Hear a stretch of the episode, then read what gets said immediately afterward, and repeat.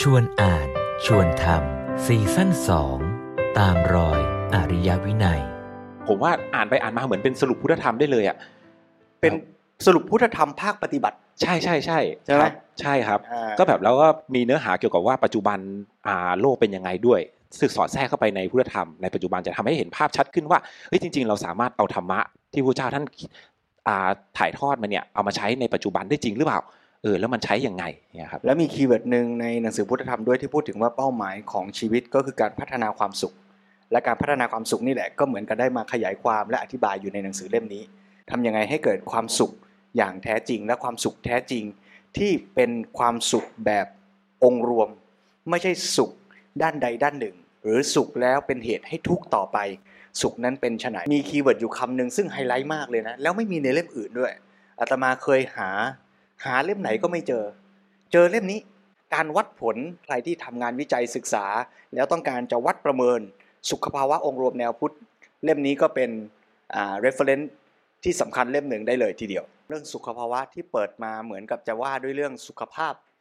มันยาวไปไล่กันไปจนถึงเรื่องสุขสูงสุดคือ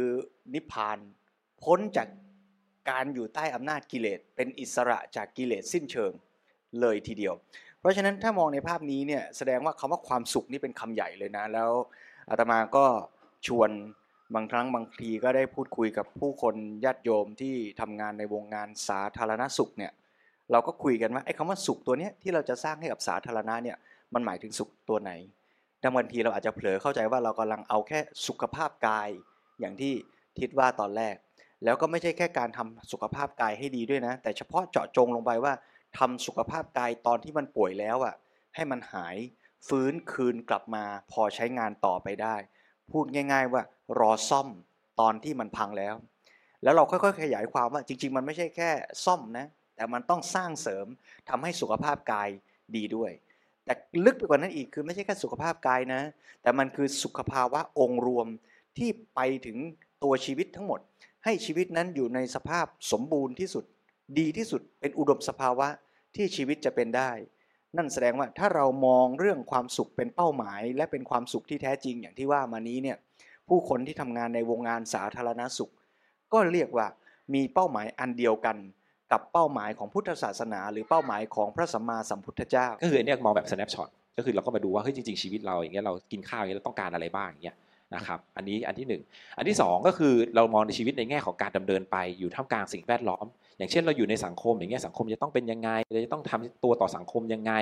เงี้ยครับนะดังนั้นก็จะเป็นองค์องค์เล็กในองค์ใหญ่เนาะองค์ใหญ่ก็คือตัวสังคมนั่นเองนะครับ แสดงว่าเดี๋ยวในเล่มเนี้ยซึ่งหลวงพ่อจะพูดภาคที่ 1 กับภาคที่2เนี่ยก็จะชวนให้เราเห็นว่าสุขภาวะเนี่ยในชั้นที่ 1 ก็คือทำตัวชีวิตมันเองเนี่ยที่มันเป็นตัวชีวิตตามธรรมชาติ คือไอชีวิตจิตใจเนี่ยให้มันดี